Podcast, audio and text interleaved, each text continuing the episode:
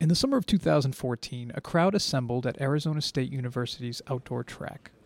Fellow runners and wandering students couldn't help but come over and see what was going on. Alexander Chapin was preparing to race his friend, someone he had never been able to beat in a 400 meter sprint. Today, however, was different. Today, Alex had a shot. We ran, and, and certainly lots of people were watching and looking. And then um, obviously it, it hit the internet and got you know a couple million hits. You know, it kind of went viral at one point. This is Professor Tom Sugar, who was there that day when Alexander ran the race of his life. He won. While the victory was important to Alex, a track and field achievement like this normally doesn't go viral. That is, unless the runner is sporting a jetpack. More specifically, two electric ducted fans attached to a custom backpack, propelling the runner forward with up to 15 pounds of force. Although certainly not legal for the Olympics, the system was thought up by Professor Sugar's colleague and engineering graduate, Jason Kerestes. Jason was trying to figure out how to build a simpler system to enhance running. And in some ways, the system is quite simple in its design. The jets are little more than electric fans, albeit ones spinning at 60,000 revolutions per minute. They're designed to shoot intense, instantaneous bursts of air through small nozzles, causing thrust in the opposite direction. So, how much of an advantage do you get from 60,000 RPM fans? Wearing a waist mounted version of the backpack, a rider on a bicycle increased speed from 39 to 53 miles an hour. A longboarder reached 32 miles per hour. Alexander Chapin, who normally had a mile time of 5 minutes and 20 seconds, later got down to the 5 minute mark. The whole setup weighs just over 11 pounds and can be controlled with a handheld remote. It reaches full power in less than a second that was pretty tremendous. It, it is fun to wear, actually. This is Professor Tom Sugar again. He collaborated with Jason Kerestes, who welded together the technology. Sugar spoke about what inspired Jason.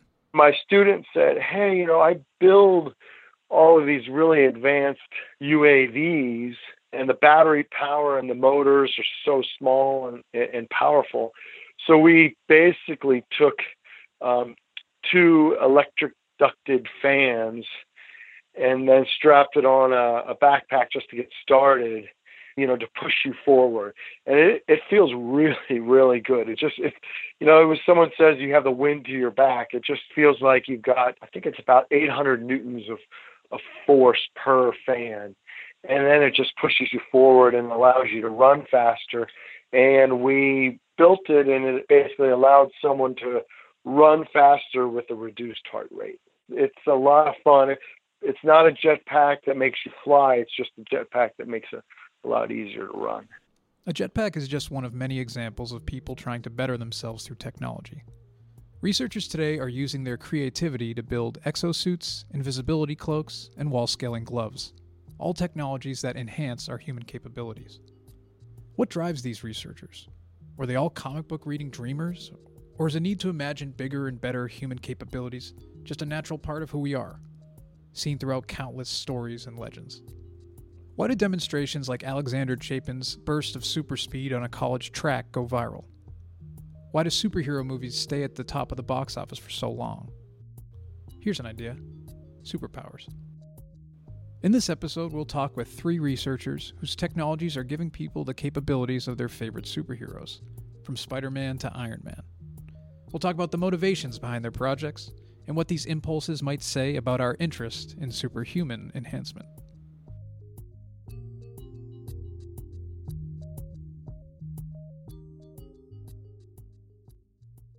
A common theme in comic books is the strengthening of an individual, making a person better through intentional human efforts or accidents of science. One of the most famous examples is Peter Parker, or Spider Man. Peter Parker gets bitten by a radioactive spider, and he, depending on what kind of story you're reading, will have more or less spider like powers. So he's very strong and he jumps very high, and he can climb up walls with his bare hands, and he can shoot webs, sometimes biologically, sometimes because he's a super genius and he made web slingers. I like that guy. This is Vita Ayala. Vita writes comic books for a living Wonder Woman, Supergirl, and Batman Beyond, to name a few. It's Vita's job to tell stories that tap into the human desire to make ourselves better and imagine the ways people would use superpowers if they had them. Vita sees all kinds of ways to use Peter Parker's spider like powers in everyday life. Being in the city and there's a really long block and you just need to be on the opposite side of it. You don't want to walk all the way around. It's like half a mile of walking when it could just be one block. I definitely would just immediately climb over the buildings. like there's no there's no doubt.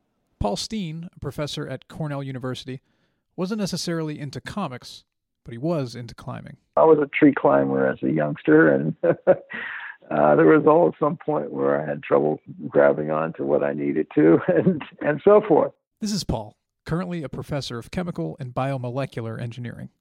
He's always had an interest in the phenomenon of surface tension.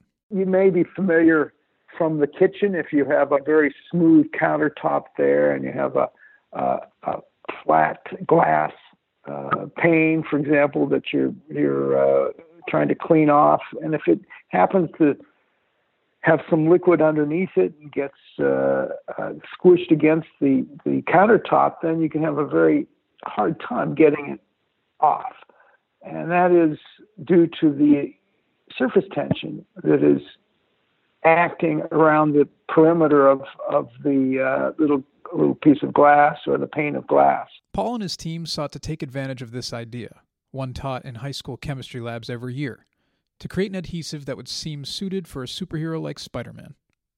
Or maybe Beetleman? After dinner one night, Paul's friend and colleague Tom Eisner wanted to share a recent discovery. It was about bugs. Eisner had just found that the palm beetle, native to the southeast United States, had a kind of super strength, on the order of 100 times a person's body weight. This is like you or I being able to hold uh, six or seven Toyota Corollas uh, just just through uh, uh, gripping gripping and uh, hanging on to them. These guys are the size of your little your fingernail, your little fingernail, and uh, even at that size, they are able to articulate 120,000 little droplets at the end of feet and these little droplets then through parallel action, each of them would give a little tug, but if you multiply those tugs together, you get the strength of adhesion that uh, was being observed uh, on the beetle scale, on the overall scale. And this was, I found this totally fascinating. Uh, it was, uh, uh, and it kind of rolled around in my head and I, as I went about my daily activities and jogging and so forth. Uh, I just couldn't get it out of my head, and that uh, got us thinking about how we could take advantage of this uh, this surface tension. Again, if you put a little if you put a little drop of spittle between the finger of your tip and the table, it will have a very tiny tug. But if you multiply that by 100,000 times, then uh, it, it can be significant. What resulted was a credit card sized device patterned with microscopic holes. An electric field applied by a common 9 volt battery pumps water through the device and causes droplets to squeeze through the top porous layer. The surface tension of the exposed droplets allows the device to grip onto all kinds of surfaces. What we wanted, what we envisioned, was an array of droplets that, that would present themselves against the, the surface we're going to adhere to, and then control that array of droplets. When they grab the surface, they become bridges. They actually bridge to the to the surface, and then uh, when you pull the liquid back, those bridges, those liquid bridges, break. And uh, once they're broken, of course, there's no more contact, so there's no more adhesion. So that's the release stage. So it's a really simple uh, concept, if you wish. Uh, you can do this simple experiment in, in, in, your home. You just take a little drop of water and push it out of a tube a small tube, and then uh, if it, uh, it, and you have a piece of aluminum foil, it, it can grab that aluminum foil and pull it up. And as you pull, retract the drop backwards, you can achieve a, a breaking of that bridge if you have a couple stays there that just prevents it from coming right up against the uh, the tube. Once it's hanging from the ceiling, it's essentially there for good and requires no energy. Paul thinks that someday Spider Man like gloves could support a person's weight. He gets that question a lot, in fact. When will these be available? Turns out that they're completely feasible, uh, and it's just a problem of scaling down. So this is some somewhat a problem of manufacturing, and always it comes down to resources and money in the end. So you know, if we if we had someone who was interested to to to help us out with those resources, we could uh, produce uh, adhesion uh, strengths of the Spider-Man necessary for you know being able to hold a human with with a two gloved hands uh, within a few years. I mean, it's just a matter of of of, of, of get, doing it. Of somebody wanting to do it badly enough to, to provide the resources. Well, not necessarily providing the funds to make the gloves happen just yet, Vita does have the interest and plenty of ideas. If there's someone that needs rescuing, right, you could put on these shoes and climb up, um, whether that be someone's child that's climbed out on a balcony or some sort of animal or something like that. I mean, it has implications for law enforcement. It has implications for fun. I mean, right? Um, there, there are lots of reasons that one would want to climb up and down walls. There are also lots of reasons why you wouldn't want that, right? Parents are probably already having nightmares about this. I know my mom is. and Paul's not tired of all the superhero associations. Spider-Man comparisons is great. I mean, it helps bring to life exactly what we're doing. You know, we have a, a, a centimeter by centimeter uh, patch that can hold uh, a considerable, you know, hundreds of grams of weight. And if you scale that up, uh, you can imagine, you know, being able to hold yourself against a, a, a wall or a ceiling. I think imagination in science, uh, science is most fun when it's coupled with imagination. I mean, it's a lot of hard work, but you need the imagination, the dream. In fact, the dream can pull things we all I always tell uh, those that are working with me that let's just dream a little bit more about this. So I think it's got a it's got a great uh, part in in uh, f- from the scientist's point of view and in how we uh, develop and you know the dream of going to the moon and so forth. It's they're all start off as dreams, but the superhero aspects too. I, I was not a comic reader as as a youngster, uh, but you know this this I I think this is is important. Uh, any any kind of imagination that is stimulated by by such by superheroes is important.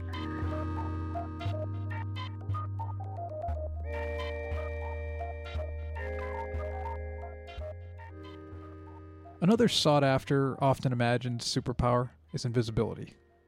When you hear of someone turning invisible, you may think of Harry Potter, roaming the library, undetected and wrapped in his magic cloak. But Vita Ayala has another hero in mind. I mean, the one that jumps to mind immediately is um, the Invisible Woman, right? I don't know the science behind that and how they explain that, right? I should, but there's been so many incarnations. But basically, she can turn herself invisible, and sometimes she can extend that to objects around her and people around her.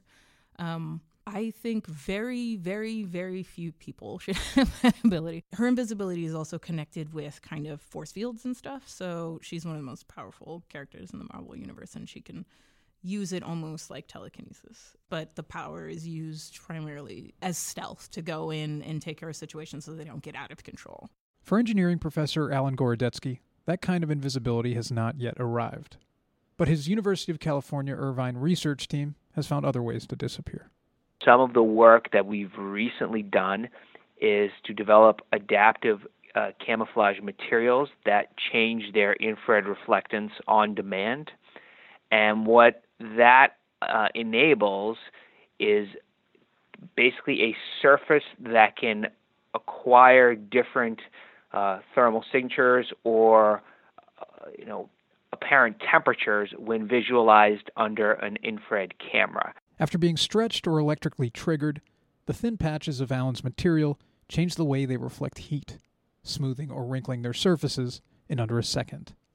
This modulation of temperatures enables an invisibility to infrared night vision tools. So you can think of it as something that reflects heat very well and is shiny like a mirror to something that's crumpled um, and, and not as shiny and that basically scatters the heat in in different directions. Uh, and when you look at that surface under an infrared camera, those two states will look very different and they'll have very different uh, apparent temperatures.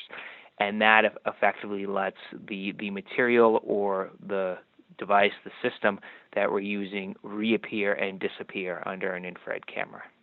The inspiration wasn't a spider this time, but a cephalopod, a mollusk like a squid or cuttlefish sea creatures with the ability to blend into their surroundings and change not only the color of their skin, but also the texture to match rocks, coral, or other items on the ocean floor.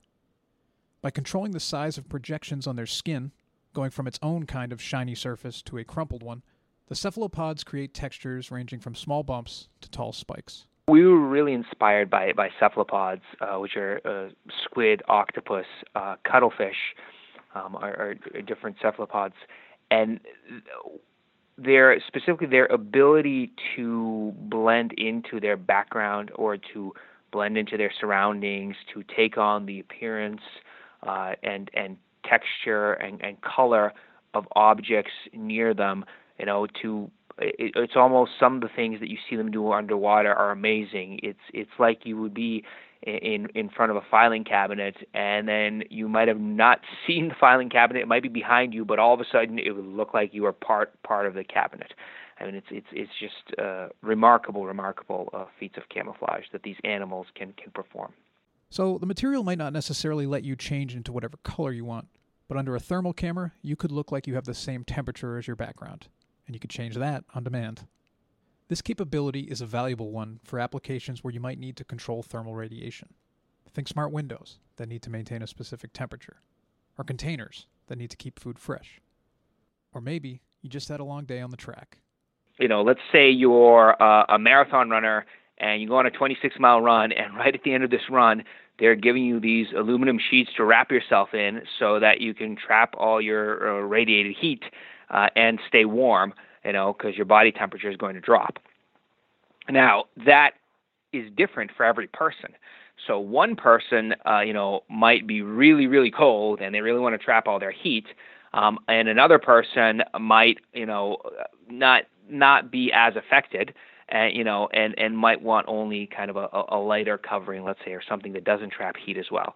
So you could imagine a technology like ours uh, in one state, it would keep that person who's really cold and really needs to keep to maintain all their body heat. It would trap all that heat and keep it in. Um, in another state, uh, you can imagine technology like ours would, would let that heat out. Um, so so that would be the the idea and one one potential application to keep someone, let's say, who went on a run, uh, to keep them keep them comfortable. So it's not the Invisible Woman or Harry Potter, but it's somewhere in the ballpark, and it's an important step in the direction of true invisibility people use invisibility as a as a catch-all for many different things. Strict invisibility would basically uh, be disappearing, and you know, no matter how somebody looked at you, they wouldn't be able to tell uh, that you were there. So I guess this the kind of the the cloak in Harry Potter uh, to me is, is is is a great example of that right? So you can you can see through the person, you can see around the person, but you know it doesn't. It, it's it's it's like they're not they're not there at all. Um, in our instance, the the variant of invisibility that we have is more about camouflage and more about blending into your background. So becoming so similar to your background that for all intents and purposes, uh, you you can't be distinguished from that from that background. Alon has no doubt that they'll someday be able to develop a material that can change its texture and appearance in the same way as these cephalopods. Changing your appearance to blend into your surroundings through camouflage or shifting shapes, after all, has been a timeless desire, he says. You can go back thousands of years to, you know, the Greeks and the Romans and, you know, the gods that they envisioned, and they were constantly, uh, you know, telling some sort of, of, of story about the, the, the gods changing form from one thing uh, to to to another, turning into animals, you know, or someone changing into into a tree, right? And and that really that fascination has almost uh, you know permeated every every single culture, and in in some ways it's about seeing what it would be like to be something or someone different you know? So it's it's kind of it's kind of interesting to see that. You can go to the middle ages right? You have these tales of people uh that's that where where they originally started of, of people changing into vampires and werewolves. So i think it's almost almost a a, a cultural fascination. And and so going on the on the on the superhero theme right uh, uh you know isn't it great to be anyone or, or, or anything you want right? So that's that. that I, I, guess that's why people view that as a as a as a superpower, or that's what most people think. In nature, if an animal can't blend in and hide, it might need to develop a different way to defend itself. Invisibility is one way to protect yourself. Another way is a full body armor suit, one that's much more easily seen. My name is Colonel Jim Miller. I'm a U.S. Army Special Forces officer, uh, Green Beret. I've uh, been in the military for about 28 years or so, and I have a strictly operational background, meaning that I'm not a engineer or an acquisitions or program management professional. Um, I come from time spent with 3rd Special Forces Group, 7th Special Forces Group, other units out there. And I've traveled and been employed uh, pretty much throughout the world in many places, with the exception of uh, Pacific Theater. Army Colonel Jim Miller is the director of the task force in charge of designing the Tactical Assault Light Operator Suit, or TALOS. News outlets have referred to TALOS as an Iron Man suit. To help you visualize how the suit works, the TALOS operator is put inside a compression suit that extends to the ankles, to the neck, and to the wrists. The suit's base layer hosts a variety of physiological and biological sensors. Actuators serve as the muscles to power the suit. Talos is outfitted with full body ballistic armor integrated heating and cooling systems, embedded sensors, and computers. Bearing this entire load is the exoskeleton. Think about putting the bones of a body on the outside of the body that have all the right degrees of freedom, that have all the right strength to be able to manage and sustain the weight of the payload that we're now putting on that system in and of itself, the exoskeleton itself, that goes from load bearing touching the ground all the way up to the upper portions of the body, be it um, on top of the shoulders or even up to the top of the helmet, because we could seek to provide at least a passive actuation to a helmet to decrease that burden. This is an exoskeleton that provides dynamic kinematic kinetic movement for the operator. Again, elite athlete moving within a system, unimpeded if not enhanced. That's the goal. The next generation combat operator suit provides ballistic protection. It allows upper and lower body movement through actuators. It allows health monitoring via sensors and situational awareness through enhanced heads up displays, displays that can help an individual in the suit find his or her target. And those are the four principal tenets we were trying to get survivability, capability, situational awareness, lethality. And that's for the Mark V prototype, the combat operator suit that we are focused on right now. Supplying power to an untethered suit is, of course, a challenge. So is reducing weight, given all the capabilities stacked onto the suit. The same with the helmet. Special Operations is currently looking at ways to build heads up displays that both withstand ballistics and augment one's environment with critical data. It's a holistic system with an open architecture. If a new technology arises, it can be easily swapped in. Colonel Miller and his defense team have not produced a full suit just yet. They're striving to finish the prototype. We're putting an elite operator, elite athlete inside of anywhere from 50 to 400 pounds of equipment, and we expect him to be able to move like he or she wants, unimpeded, if not enhanced. That's the goal, that's the vision. These technologies don't necessarily provide the superhero capabilities seen in comics, but they're getting close. We have jetpacks that don't necessarily make us fly, but make us run faster. We have materials that give us invisibility, but thermal invisibility. We can use a Spider Man adhesive, but the gloves aren't in Walmart just yet. It's actually a lot harder than you might think to improve the human being, says Professor Tom Sugar. The human body is is a really well tuned muscular skeletal spring loaded system that is super well tuned and it's hard to enhance the human. And so I think that would be overall my biggest thing is it's actually quite difficult to enhance the human being because you're you've been tuned to be able to walk, you know, hundreds of miles, or you've been tuned to be able to run a 26 mile marathon. So it's difficult to make that human being better. It's, it's actually harder than you think to enhance the human being. So, in place of super applications are more reasonable ones, less flashy but just as useful. Maybe we don't scale walls with Paul Steen's Spider Man adhesive, but we can use it for pick and place applications in factories. Or maybe drones can use it one of the things that I, think is most interesting is is using these for uh, this this adhesion device, very lightweight, low power, as uh, a place for for drones to to uh, kind of uh, shelter from the storm storm, so to speak. I mean, you can imagine a drone can't uh, has has a hard time in a gust of wind, a 15 mile an hour gust of wind, or so forth, and uh, so so it might be very useful to be able to you know, uh, uh, settle and and rest, if you wish, up underneath a porch or on a ceiling outside some you know the the overhang of a ceiling outside somewhere and uh, these, these this device is, is ideal for that.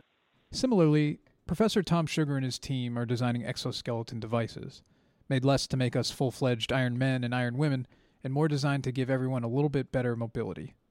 Instead of a super suit perhaps a passive one that helps your shoulder when you're lifting something over your head.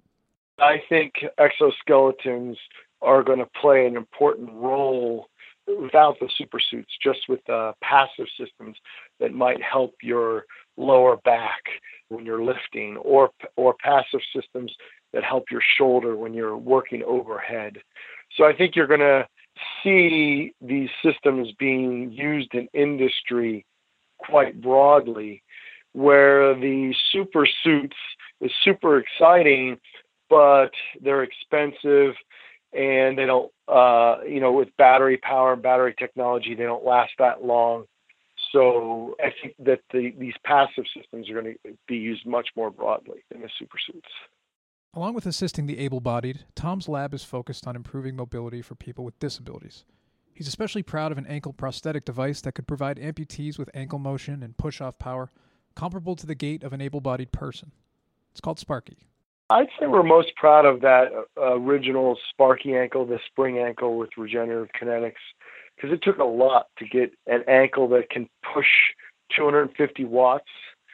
And then for running, it's a thousand watts, but it's got to be in something that weighs, you know, one and a half kilograms kind of max or, you know, two to three pounds. That's really difficult. And then that device has moved on to be commercialized by Group Spring Active, and um, uh, we're you know we're really proud of that that device. Vita Ayala finds it fascinating how much science fiction has driven reality, and how comics can provide a kind of blueprint for the next generation of technology. There's really something to be said about imagining as big as you can, right? So we will not maybe be able to do everything you see in comics, but the ideas that get planted in someone's head when they see that and when they read that and interact with that can spark all kinds of cool stuff. And so I think that because comics are also a medium in which you can reach people even at a younger age if they are uh, able to interact with comics visually, for example, um, you can plant those seeds of what can we do and how can we improve really early in people, which I think is really cool. I find that comics and and and and fiction are blueprints for all the really cool stuff that we can do next. And I love using my imagination to try and see where we can go as people and how we can improve everything as people. I think one of my favorite characters recently in a superhero thing was Shuri from Black Panther because she's this amazing force of good and very positive, but she also is very ambitious. And she's like, yes, they work, but I can make it better. Why wouldn't we want to make this better? And I'm like, yeah, yeah, please. Given our timeless quest to give ourselves powers and better than human strength, it's important to remember the power of the human being designing the technology, using the technology, or in the case of Colonel Miller and his elite athlete troops, those operating from inside the suit. We think about truly uh, what gives us success, what gives us drive, um, it's the operators, it's the individuals that are out there right now, spread throughout the world from Special Operations Command, from the United States and many other countries throughout the world that we partner with that are doing great things to help secure the world and make it a better place. And, and truly, that's what we're here to do. In other words, maybe the most important part of any superhuman story is the human. I think some of the more interesting stories um, kind of juxtapose similar power sets or similar kind of abilities against each other and you have the one character who is doing their best to do the right thing and another that is coming at it from a different perspective. And i think that that shows how important the human factor is. You can use the same technology to heal someone as to hurt someone. Yes the suits and stuff and powers are cool but they mean nothing without the person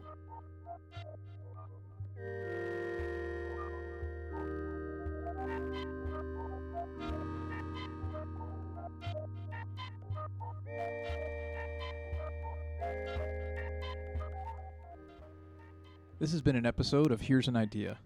I'm Billy Hurley for Tech Briefs Media. To learn more about all kinds of innovative technologies, you can follow our stories every day at techbriefs.com. For news about Vita Ayala's upcoming work, including The Wilds from Black Mask Studios and Submerged from Vault Comics, you can follow Vita on Twitter at Definitely Vita. Here's an idea write us a review on iTunes. We'd like to hear from you. Let us know what inventions you'd like to hear more about, and email us at feedback at techbriefs.com.